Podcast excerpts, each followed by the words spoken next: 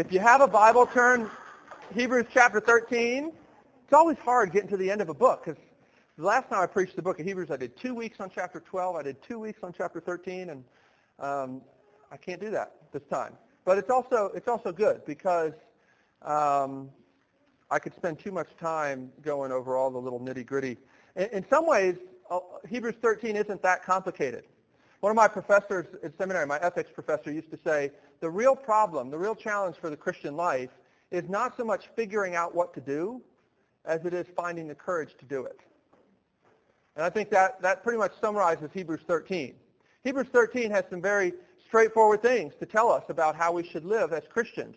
If all the stuff is true that the book of Hebrews has been talking about, and you remember the particular emphasis of the book of Hebrews is that Christ is superior to everything that you would be tempted to worship or to bow down to or to consider more important or more weighty in your life.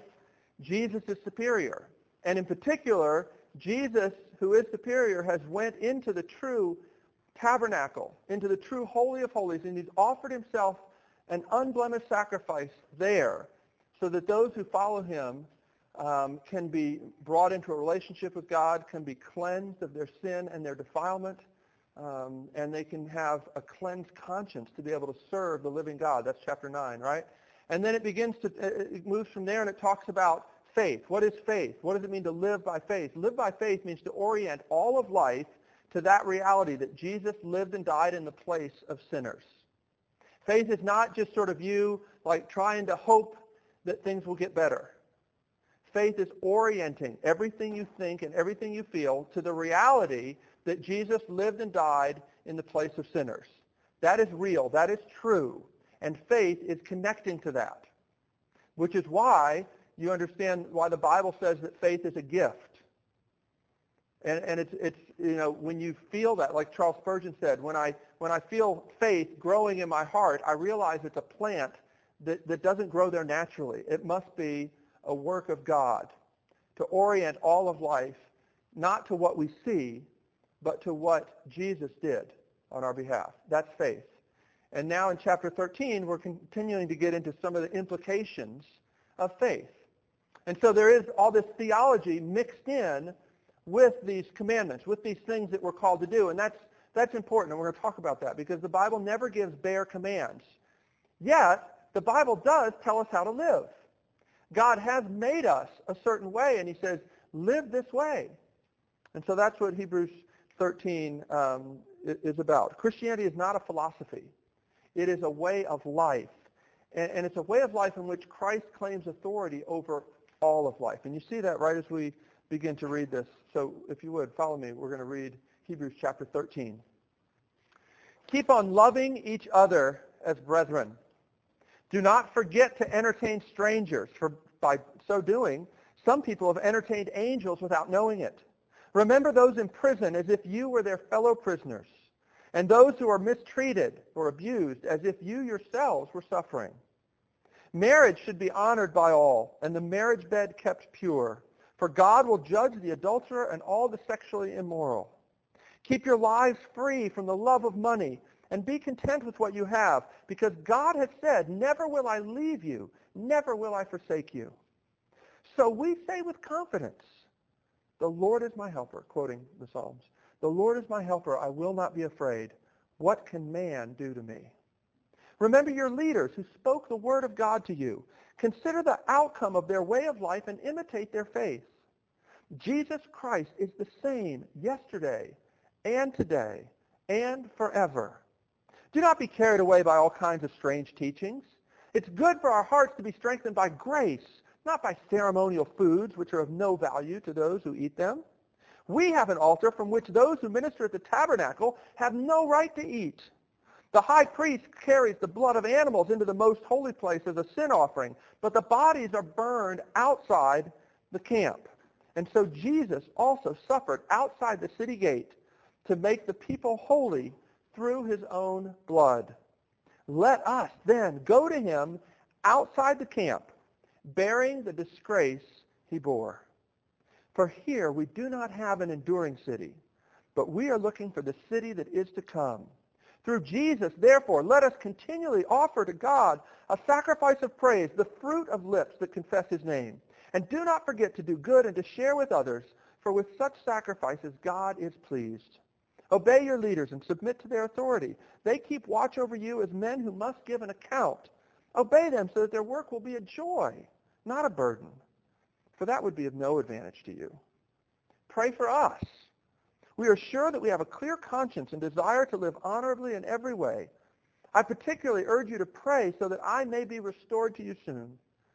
May the God of peace, who through the blood of the eternal covenant brought back from the dead our Lord Jesus, that great shepherd of the sheep, equip you with everything good for doing his will. And may he work in us what is pleasing to him through Jesus Christ, to whom be glory forever and ever. Amen. Brothers, I urge you to bear with my word of exhortation, for I have written you only a short letter. I want you to know that our brother Timothy has been released. If he arrives soon, I will come with him to see you. Greet all your leaders and all God's people. Those from Italy send you their greetings. Grace be with you all. Let's pray together. Lord, help us uh, as we unpack this passage of Scripture, not only to see the glorious freedom that you invite us to be a part of through our lives and living the way you've made us, and the way you call us and command us to live.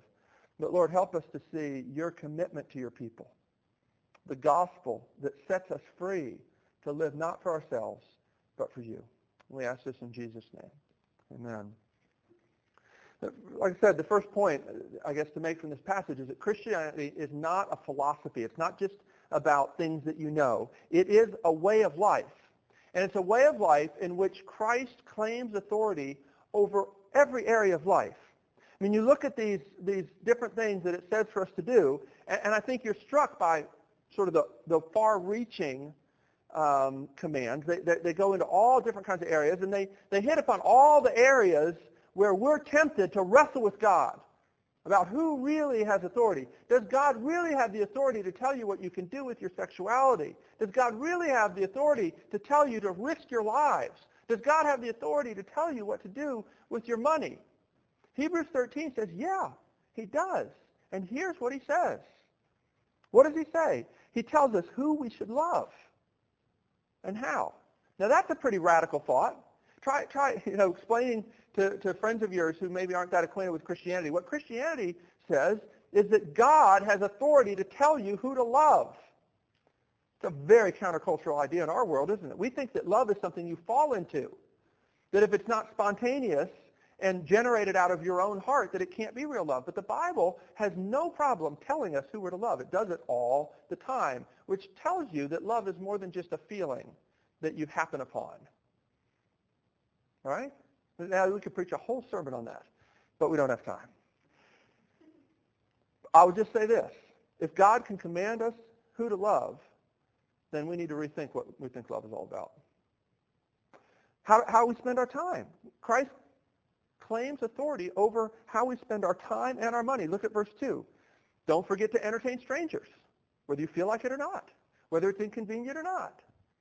For by doing, some people have entertained angels. That's interesting. We're going to talk about sort of the reasons why. It's very interesting first to look at the way Christ, this is how I'm going to go at it, the, the way, first the things that Christ claims authority over, and then sort of the reasons that are attached to each of these. Some of them are very interesting, uh, and maybe not the way we would motivate or say, look, do this because of this, do this because of this.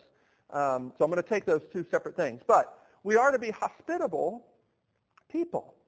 God says we must use what we've been given, whether it's our time, whether it's our home, whether it's our money, whatever we've been given, we should see it as a kingdom resource. It's not ours. The Bible says it's important you understand that you're a steward of what you've been given. With every gift, there's responsibility.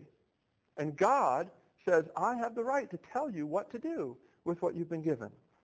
Even personal safety and comfort are to be sacrificed if we would follow Jesus. And that's in verse 3, though you may not have picked up on it that way. Because in our day, what's, what's the real barrier to visiting prisoners? Well, as long as you're not a felon yourself, convicted felon yourself, you can go into the jail and visit prisoners. So generally for us, it's maybe motivation. Maybe it's a, we don't really know exactly how to do that or, or something. But in this day, For them to go visit their fellow prisoners, meaning fellow people from their church who've been thrown in jail, is going to identify them with the government as Christians and lead possibly, maybe even likely, to being thrown in jail themselves. So what verse 3 is saying is pretty intense. It's not just saying, well, er, you know, every once in a while, trying to go down to the, to the jail and just visit some prisoners and try and cheer them up a little bit, maybe take them some food. No, it's saying so identify with the cause of Christ that your life may be in jeopardy. Whoa. I remember one time, um, this was when I was in seminary, so I'd been out of college a number of years, but I had still some connections with people that still worked at Berklee, where I, went to Berklee College Music up in Boston. Probably a lot of you all heard of that because a lot of you guys do music. Um, and I remember going up there. One of the interesting things about Berklee was half the student body are international students. Have more international students than any other college, I think, as far as the proportion, ratio, um, which was very, very interesting. And people from all over the world, from all these different countries. It was a really great um, experience actually being part of that. And I went back up while I was in seminary. I think for spring break, I decided I'm going to go back to Boston and do all the things I never had money to do. Like I'm gonna. Well, actually, I think it was maybe even my first year out of college. Yeah, it was my first year, right? You remember? Yeah, it was my first year out of seminary. So I actually had a job. This is like the first time I wasn't a musician. So I actually had a job with a regular paycheck after seminary. And I thought, you know, I never saw a Celtics game when I was up there. I never saw the symphony when I was there. I got the little um, little guide to Boston restaurants. I just thought I was just going to walk around. I was going to use bookstores and I was going to eat at restaurants, just whatever I wanted to do. And it was it was a really fun vacation actually. Um, if you're kind of a loner like me, I, you know, I like it. Anyway, but one of the things I got to do, I was like, I'm going to be up there. I'm going to see if the Christian Fellowship at Berklee is still there. Because when I was a, a senior, uh, a group of us started a Christian Fellowship. We didn't have a, a campus ministry group there, and we started, and it, it was still going, I found out. And they were happy for me to come and speak to them. So I went and spoke about something about music and thinking Christianly about music or something like that. And I had this girl come up to me afterwards, and she said, um, I'm really, you know, I'm getting ready to graduate in May. This was spring break, so it wasn't that long. I'm getting ready to graduate in May, and I'm really debating like whether or not I should go into Christian music or secular music. And I was like, oh, you know, yeah, I've got things I can tell you. You shouldn't be thinking in those terms. And and then, you know, before I could get that out, she went on and she said, because you see, I'm from Indonesia, and if I go back home, which I do have to go back home, and do Christian music, if anybody gets converted through my music, I'll be put to death. It's like, oh, that's a different, that's a different, you know, I, I know Belmont students all the time that are debating, well, maybe I'll go into this or I'll go into that. It's a different, you know, we just don't live that reality. But that is reality for many Christians in our world. What does it cost you to be a Christian? How, do, how, have you structured your life in a way where there's, there's no way it could cost you anything to be a Christian? Um, well, maybe the next verse we'll, we'll get into to cost. Marriage should be honored by all. God says that he would have, he does have the right over your sexuality. In the Christian understanding, what you do with your sexuality is never a private matter. I don't care what the courts say. I don't care what the legislature says. If you're a Christian, what you do with your sexuality is not a personal matter. And what I think is interesting to think about this, because not many of you are married here, but to think about how as a single person do I obey this command? Marriage should be honored by all and the marriage bed kept pure, for God will judge the adulterer and all the sexually immoral. I mean, even to think about, you know, are there ways that I'm living my life now? Are there ways that I'm dreaming now uh, and I don't just mean about fantasizing. I mean even like the things that you think will make your life complete that are going to actually undermine your ability to keep this commandment when one day maybe you're married. Are there ways that you're living now, things that you're putting your hope in, that will help you to keep this commandment or hurt you? Are there married people that you know that maybe the way you relate to them helps them or hurts them? Are there people you know maybe who are struggling in their marriages and you can either say, yeah, you're right, I can't believe they treat you like that, or are you encouraging them to repent and be the chief repenter in a relationship? There's all kinds of ways that, that we should think about this, but what, what this is saying is this is a corporate responsibility. that in the body of Christ, we have a corporate responsibility. Now, it certainly has personal application too. And if you're, you're involved in things sexually that you shouldn't be, God would say, repent. Which doesn't mean try harder. It means collapse on the grace of God and say, Lord, I want to be who you made me to be. I, I, I understand that you've created me to be something, not just to take this gift that you give me and use it the way I want. I want to honor you. And if and if and, if, and who hasn't, you know, failed in this area, right? To understand, you know, the grace of God is bigger than even this. But to understand that God cares about his people and the way they live sexually. And it's, you know, it's powerful stuff. They, uh, Todd Lake the other day, we had a little campus ministers gathering here in this room, and we were talking about you know, the church for, for many, many centuries had this idea that the way he put it I thought was, was well. He said that sex is radioactive. It can be used for good, it can be used for bad, but it's powerful stuff. And I said, well, you know, I think the church had that view about sex, money, and power. All three of those are powerful. They, they can be used for good or for bad. Do we understand that? And do we, do we actually help each other in these regards? Do we help each other avoid temptation or even think about how we can respect people of the opposite sex better? We live in a culture that, that makes this absolutely critical, that we're really being a true counterculture and helping one another in this area. All right. I'll just say this, you know, um, last point about this. Christianity says you're not free to do what you want sexually. But I will tell you, even if you're not a Christian, you know that. Because one of the things that the Bible says, and I think it's true, is that the one who made the laws is also the one who created you. Therefore, if you break God's laws, they break you. You can't just say, well, I don't, I don't like that. You can't escape who you've been made to be. How do you deal with money? It's verse 5. Keep your lives, lives free from the love of money and be content with what you have. The things that we think are ours are not really ours. You know, a lot of you will have the opportunity, really the first couple years after you graduate, to make decisions that will have tremendous effect on, on, on your lives as far as money. Uh, in other words, when you, if you get, you know, a job and you start to get a paycheck, will you you know, go even, you know, deeply in debt with a car loan? Will you start, you know, buy things that you really can't afford? It, there's so many decisions that will happen for you in the next five years. And I just encourage you, encourage you to be wise with that. And, and really, you know, it's not just about the willpower. I'm going to get to that in a minute. But how you deal with money is always, there, there's just certain things that are good barometers on your life. They tend to be the things that are in finite supply like your time and your money. And your true priorities will always emerge when you, when you begin to get, find these limits. If you only have so much money, you know, your true priorities will emerge. You only have so much time, your true priorities emerge. Um, be thankful for that and use it as an opportunity to repent and say, Lord, help. Um, use it as an opportunity to, to get help from other people. I'd love to talk to you about money and what you're doing with your money. I'm not very good at it, but we can walk together and talk about it. You know, I'm preaching to the choir here.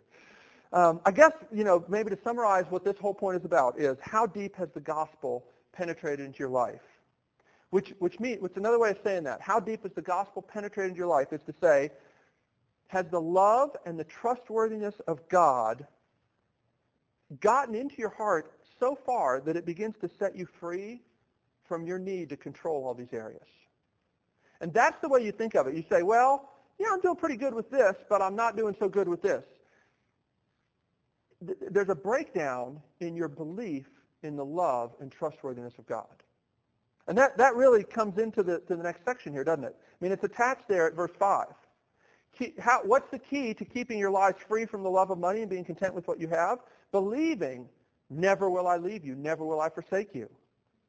What's the key to loving each other? It's to understand that God has put you into a new web of relationships. Love other people uh, because you're not an individual. If you're a Christian, you can't think in terms of just individual um, way of thinking about it. You're now part of a family. You look at people differently, right?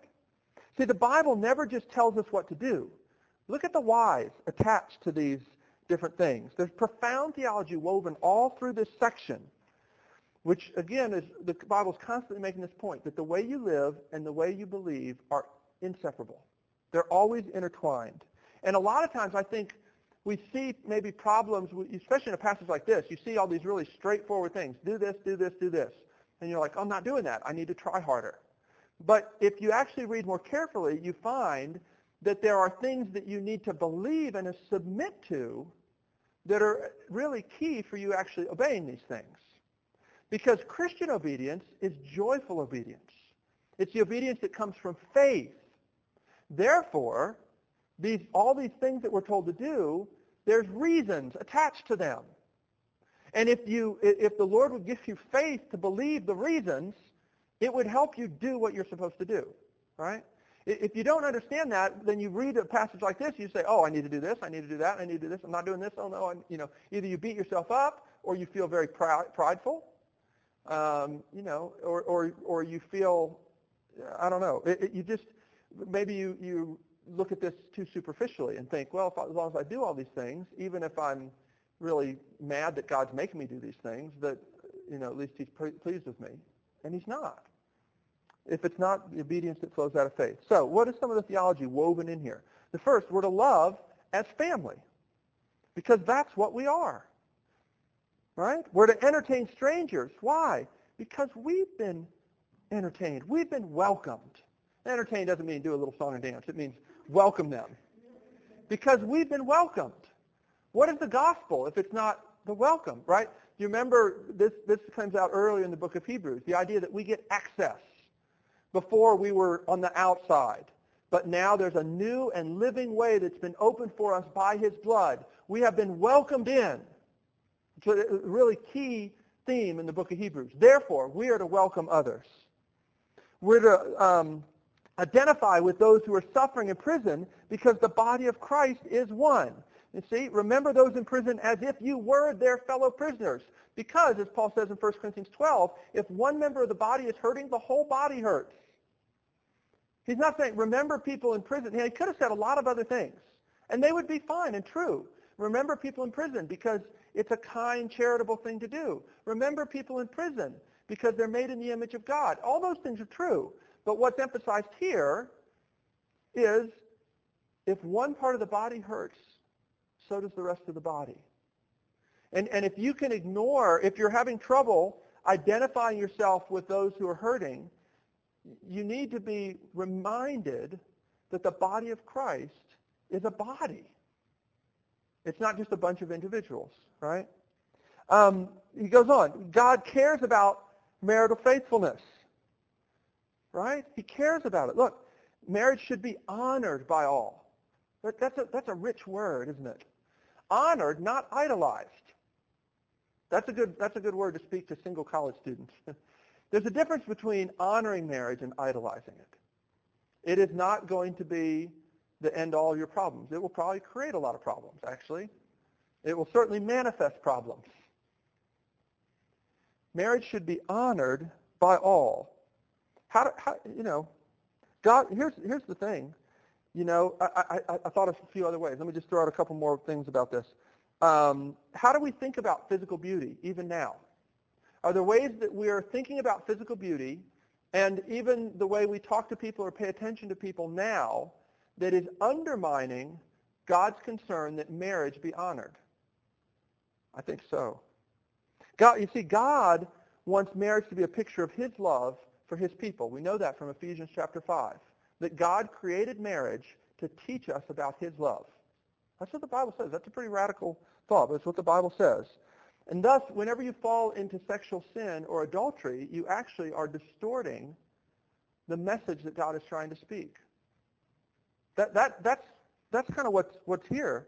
You, God is wanting to say, you know, I love you. I love you. So anyway, let me, let me move on. Contentment. What about contentment? I, I said something about this, but let me say one more little thing.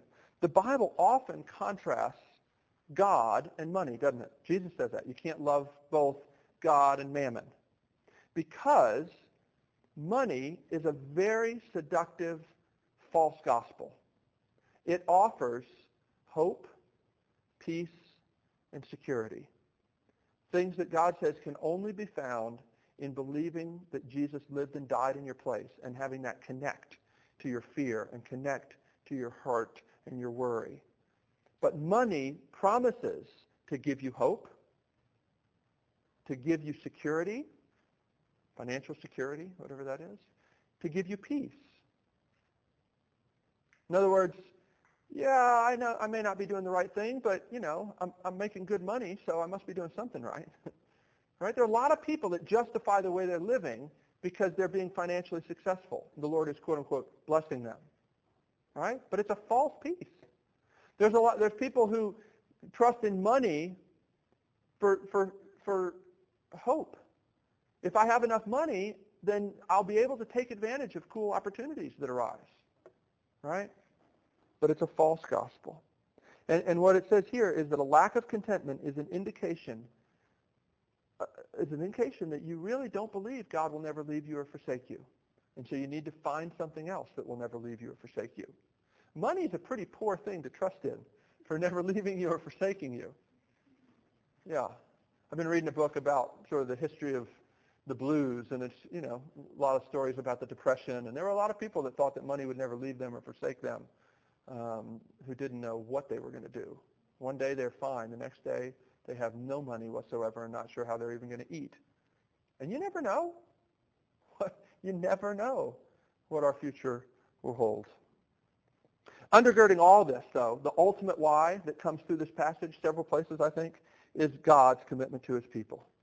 And certainly that's, you know, verse 5, never will I leave you, never will I forsake you. It's just what we need to hear again and again. You can't hear that enough. Faith feeds on the promises of God. Faith, faith it says, I have to hear God saying, I will do this, I will do that. And I need, I need God to work his spirit in my heart so that I believe what he promises. You see, a lot of the, the shrinking back from living the Christian life that's outlined here is really a shrinking back from believing what God has promised. When, when, we, when we don't want to live the way he's laid out for us here, it's often because we don't really believe what the Lord has promised. And we feel like we need to take matters into our own hands. We need to protect ourselves. We need to look after ourselves. I don't know if I got time or money to entertain strangers.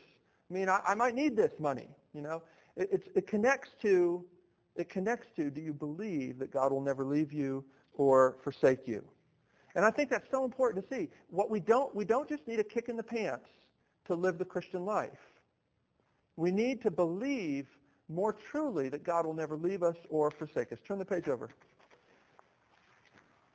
course, this, this message, this promise, I will never leave you or forsake you, this is so clearly spoken by God in numerous places, but nowhere louder than at the cross, right? I mean, to think of it, you know, to think about the Son, Jesus, living out, I will never leave you and forsake you, as he himself is forsaken by his Father. My God, my God, why have you forsaken me? Is the reason you can know that he'll never leave or forsake you. You will never have to cry that if you're a Christian.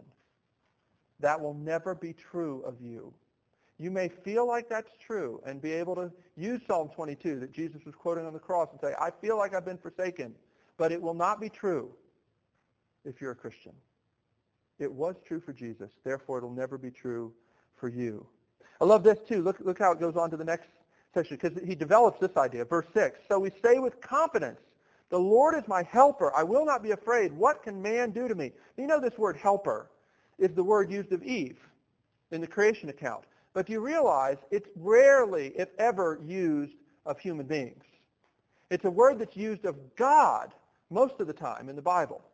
That's why, you know, women, you know, sometimes get a little upset when they say helper. It seems like a demeaning kind of idea in the creation account. It's not at all. It's a very dignified word. It's a word full of strength. As a matter of fact, you know the, the hymn, A Mighty Fortress is Our God? a bulwark, never failing. Martin Luther's great hymn, the battle hymn of the Reformation, they call it. That, that's Luther's version of the Lord is my helper. Right? Is that what you think of when you think of the Lord is my helper? A mighty fortress is our God. A bulwark. Never, I don't even know what a bulwark is, but it sounds great. I want one of those. No. It's like a strong tower, I think. Um, you know, what can man do to me if God, if this God is my helper?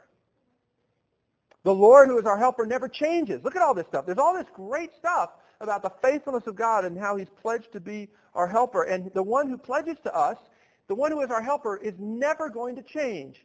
Jesus Christ, verse 8, is the same yesterday, today, and tomorrow. And no, this is not just, you know, a little systematic theology stuck in the middle of this section so that we would have a great verse for our, for our theology textbooks. No, this is exactly what the Hebrews need to hear. And it's exactly what we need to hear. Don't be fooled. Jesus is what you've always needed. He's what you need right now. And he will be what you need tomorrow. And he will be there. My favorite quotes by Charles Spurgeon, the great Baptist preacher. I have a great need for Jesus. I have a great Jesus for my need. That's, that's the heart of it. You have a great need for Jesus, and you have a great Jesus for your need. He gives us leaders as well. Look at this, verse 7. Remember your leaders who spoke the word of God to you. Consider the outcome of their way of life and imitate their faith.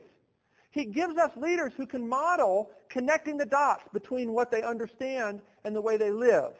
He says these are people who, who the, the, the faith, the reality that Jesus lived and died in their place, they got it. And look at how they lived. That's a gift to us. When you, when you see somebody, when you see, boy, they, they've connected the dots, man, follow them. Say, I want to learn from you. Help me understand. They're precious gift of the Lord. I, I had a great, great opportunity. This, like in the, in the past week, I've got to hang out with two of my, just briefly, um, it's sort of bittersweet in a way, but got to hang out with two of my favorite people, mentors, people that I feel like really connect the dots. Steve Garber today, some of you guys got to got to hear him, just even to be around him a little bit, great. Um, just love that guy. And um, another guy, John Witvliet, who te- who uh, heads up the Calvin Institute of Worship up at Calvin College, emailed me the other day and just said, "Hey, I'm gonna be in town for just a little bit on Friday. Do you got do you got time? Maybe we could get together." Such a precious gift. And it, it couldn't have come at a better time because I'm I'm thinking maybe I should work on a little book about hymns, and I've had some people even ask me to teach them how to write hymns, which I know nothing about. Um, but I was able to sit down with this guy, right, who's got his PhD in liturgical studies from Notre Dame, who's like one of the foremost, you know, scholars in worship in the world. And I got to ask him, man, okay, I've got people asking me this. I don't know what to do what to say to them. What do you tell me? It's great. He's given us food. Sorry, he's given us an enduring city as well. And this is a great verse. Verse 14, for here we do not have an enduring city, but we're looking for the city to come. Let me tell you, things get very confused when you ignore this verse.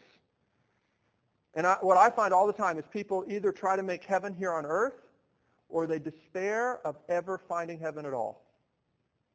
I, I find in a, in a lot of ways, you know, you can almost trace the history of American culture that way. There have been periods of our time where we've really tried to make heaven here on earth and thought that we could.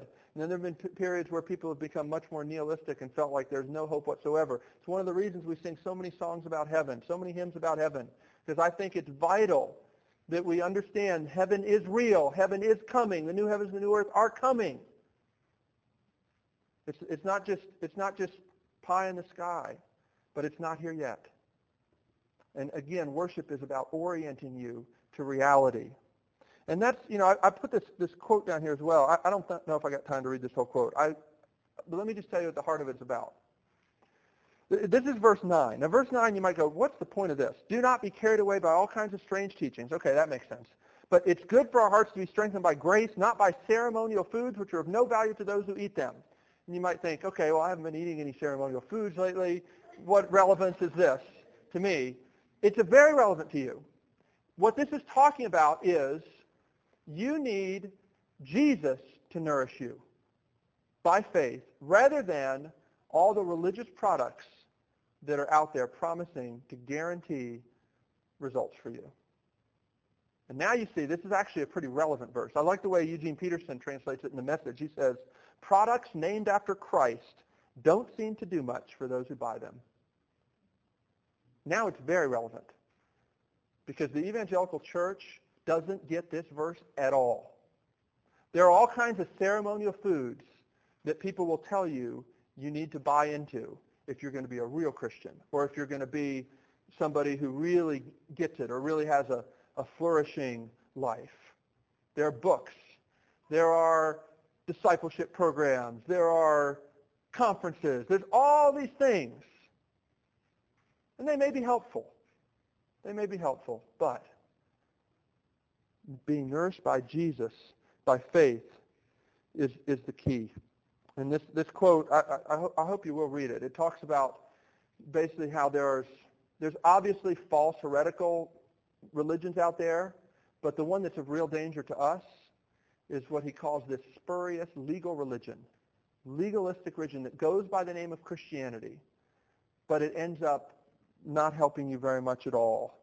And, and I, got to read just a little part of it. It's the second paragraph, start in the middle. He talks about how even where people understand the gospel, often they don't really live upon it. They might, they might be able to, to tell you the true gospel teaching, but do they really live on it? And he says this, the new convert lives upon his frames. You see that in the middle? Rather than on Christ. Living on your frames means living upon your emotional state. Living for, from sort of mountaintop experience to mountaintop experience and trying to find a new mountaintop experience so you can always be fired up for Jesus all the time. Archibald Alexander, who wrote this, professor at Princeton Seminary back in the 1800s, says the new convert lives upon his frames rather than on Christ, while the older Christian is still found struggling in his own strength and failing in his expectations of success, he becomes discouraged first, then he sinks into a gloomy despondency or becomes in a measure careless. At that point, the spirit of the world comes with resistless force. Here I am persuaded is the root of the evil, and until religious teachers inculcate clearly, fully, and practically the grace of God as manifest in the gospel, we shall have no vigorous growth of piety among professing Christians. I know piety is not a word with good connotations in our day, but it was for him. What he's saying is, unless we really are feeding upon Jesus by faith, feeding upon the promises of God, then we end up getting cold-hearted. And when we get cold-hearted, we fall much more easily to temptation to sin. And a lot of a lot of what he's saying is you don't understand that a lot of the reason people fall into sin is because they've lost their belief in that verse. I will never leave you and forsake you. And he's saying that, that a lot of a lot of people are very confused about Christianity. They think that what they need is more accountability. What they really need, they really need, is more belief in the freeness of the gospel of grace. Well, final point. This is what sets us free. Understanding this stuff. So much stuff here, really. I, I mean, I could go on. I, am not even going to talk about all these verses. I can't. But I, I want you. I want to talk about this one last little point here. Understanding that the Lord will never leave us or forsake us. That He's given us Jesus, who will never change. He is our helper. He's given us true food, true nourishment. He's given us an enduring city. All that stuff is what sets us free to join Jesus outside the city gate. Now, this is a this is one of those sections where you, you may not understand what he's saying here, and I want to, I want to explain it to you because it's very, very helpful. Christ, he says, sanctifies us outside the city. But when you read in the Old Testament, outside the city is the place of shame.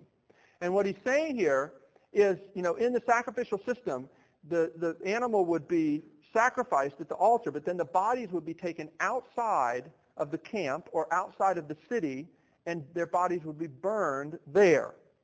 In the Old Testament law, the one who took the sin offering outside the camp to be burned had to be cleansed. He was unclean taking that sin offering outside the camp. But Jesus, what it's saying here, Hebrews is saying is that Jesus turns upside down the place of shame and makes it the place where we meet with him. That's what it's saying here. That he transforms the place of shame, the most unclean place outside the camp, is the place where Jesus does his great work and the place where we are to go meet with him and follow him. Here's what, here's what it's talking about. Jesus when Jesus was crucified, not only was he forsaken by God, but he understood that he was being rejected by his people. And this connects to this whole outside of the camp thing, because in Exodus chapter 33, the golden calf story, God understands that when Israel worships the golden calf, they are rejecting him as God. And what he does is he tells Moses to go set up his tent outside the camp, that God can no longer be with the people because of their sin. The camp, the place, the tabernacle, the place where God was meeting with his people has become unclean. He goes outside the camp and manifests his presence there. In other words, God remained committed to his people.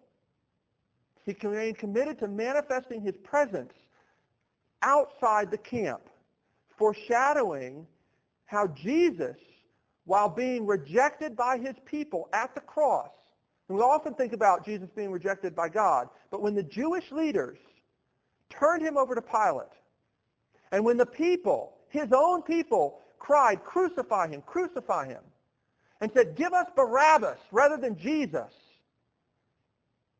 you know how he suffered the rejection of his own people that he loved? And he was sent outside the city gate. That's why if you go to Jerusalem and they tell you this is the place of Golgotha, they're wrong because it's inside the ancient walls. Jesus was crucified outside the city gate. Outside the city gate. The place of shame. The trash heap. But even while he's out there, right, he remains committed to his people that have rejected him. He cries, Father, forgive them. They know what they do, know not what they do. God himself promises about the people who are rejecting the Messiah that they will look upon the one they have pierced and they will mourn. And the book of Acts says that is exactly what happened. When Peter gets up on the day of Pentecost and preaches and mentions that, the people cry out, they're cut to the heart. He says, this man Jesus you crucified. Those people were still there, you see, in Jerusalem. They say, what can we do? He says, repent and believe. God was committed to the people that put Jesus to death. And we're to go with him out there. Now listen, we don't have an enduring city here. You remember this idea? The city that we see around us is the city that claims to be real, but it's not. It's the illusion. The real city is the city to come. And the call to join Jesus is the call to separate ourselves from the illusory worldly security and, and, and, and go to the true reality, which is outside the city, Jesus. I don't know. I, I don't feel like I'm explaining this very well, but the illusions for the Hebrews are different than for us. You know, for, for the Hebrews, the illusion is if we go back to being Jews, we'll be safe and we'll be secure. That's not really, that's probably not tempting anybody here in this room. But there, there are equally powerful illusions that are tempting you. The idea that I can follow Jesus and still be popular. Listen, if you follow a crucified God, you're called to bear the reproach that he himself bore. Being a Christian, I mean the term Christian, do you realize the term Christian is a derisive term. Derisive, I guess we say, derisive term. A, it was first used to mock people that follow Jesus. To call yourself a Christian. Now, it doesn't mean that anymore. Well, maybe it's starting to mean that again, isn't it? That's good. We begin to feel like what it's supposed to feel like to be a Christian. It's one of the reasons we should be excited that Christendom is ending. Because we actually begin to understand what Christianity is really about. It's about being out of kilter with the world. It's being thought to be insane. It's being, you know, why would you go outside the city gate when the, the action's here, inside the city? But the Bible says, no, that the action, the real action that matters is outside, the place of shame that Jesus is transforming. Things get very crazy when we try to make Christianity a club for the rich and the powerful and the insiders. It was never supposed to be that way. And so the invitation to go outside the city, you have to wrestle with what that looks like for you. But you have to wrestle with it. It may be different than it was for the Hebrews, but it's something we have to wrestle with. Let's pray together. Lord, we thank you. We thank you that you that you died for people that hated you. I can't imagine that, really. Uh, you died for people that mocked you while you were suffering and still asked your Father to forgive them. Lord, we are those people. Whenever we turn to the way we want to live and we turn away from you, Lord, we are saying, we are mocking you. We are saying, you're not trustworthy. You're not powerful. You're not good. We pray you would forgive us. You would heal us. You would give us faith to believe not only that you will never leave us or forsake us, but Lord, to believe that we can't even begin to imagine what good news that is. Lord, help us to use our imaginations to think about heroic lives of Christian faith rather than all the evil things that we would love to do. Lord, help us. Help us to be so filled with faith and so taken by your love for us that we would gladly go outside the city gate, take the shame that you yourself bore, take it upon ourselves. And, and, and Lord, set us free from all the illusions that promise that we can have the kingdom of this world and the kingdom of heaven. We pray in Jesus' name for reality to set in more and more in our lives.